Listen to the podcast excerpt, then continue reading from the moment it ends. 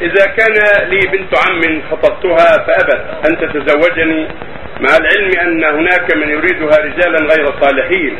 فهل يجوز لي أن أمنعه من الزواج منها مع العلم أنه ليس بقريب منها، وكذلك لها عيال عم صالحين يخطبونها وتأبى عنهم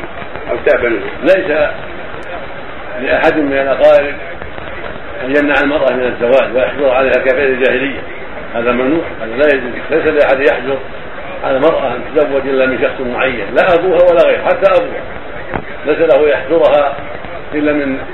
شخص معين كابن أخيه أو ابن أخته أو ما أشبه ذلك، هذا ظلم ولا يجوز أبدا. بل إذا خطب إليه من يرضى دينه وخلقه وأمانته فإنه يزوج، أما أن يحبسها لابن أخيه أو لابن عمه أو لأحد قبيلته فقط أما قبائل أخرى فلا، هذا منكر، هذا ظلم وعمل جاهلي. ولكن إذا وجد الكفر زوجها مطلقا،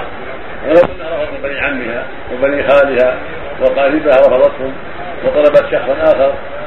كفءا لها فلا بأس عليها أن يزوجها من كفئها ولو كان من غير أقاربها، هذا هو الواجب عليه،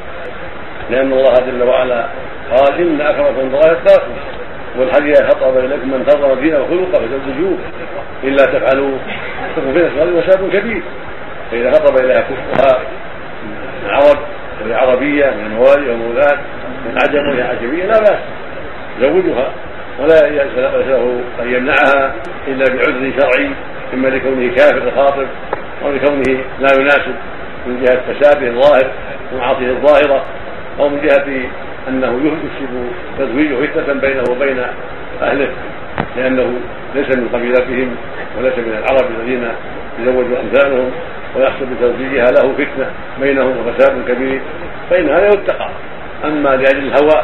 الذي طاعت سيد عمر من أقاربها هذا مفهوم لا يجوز، نسأل الله السلامة.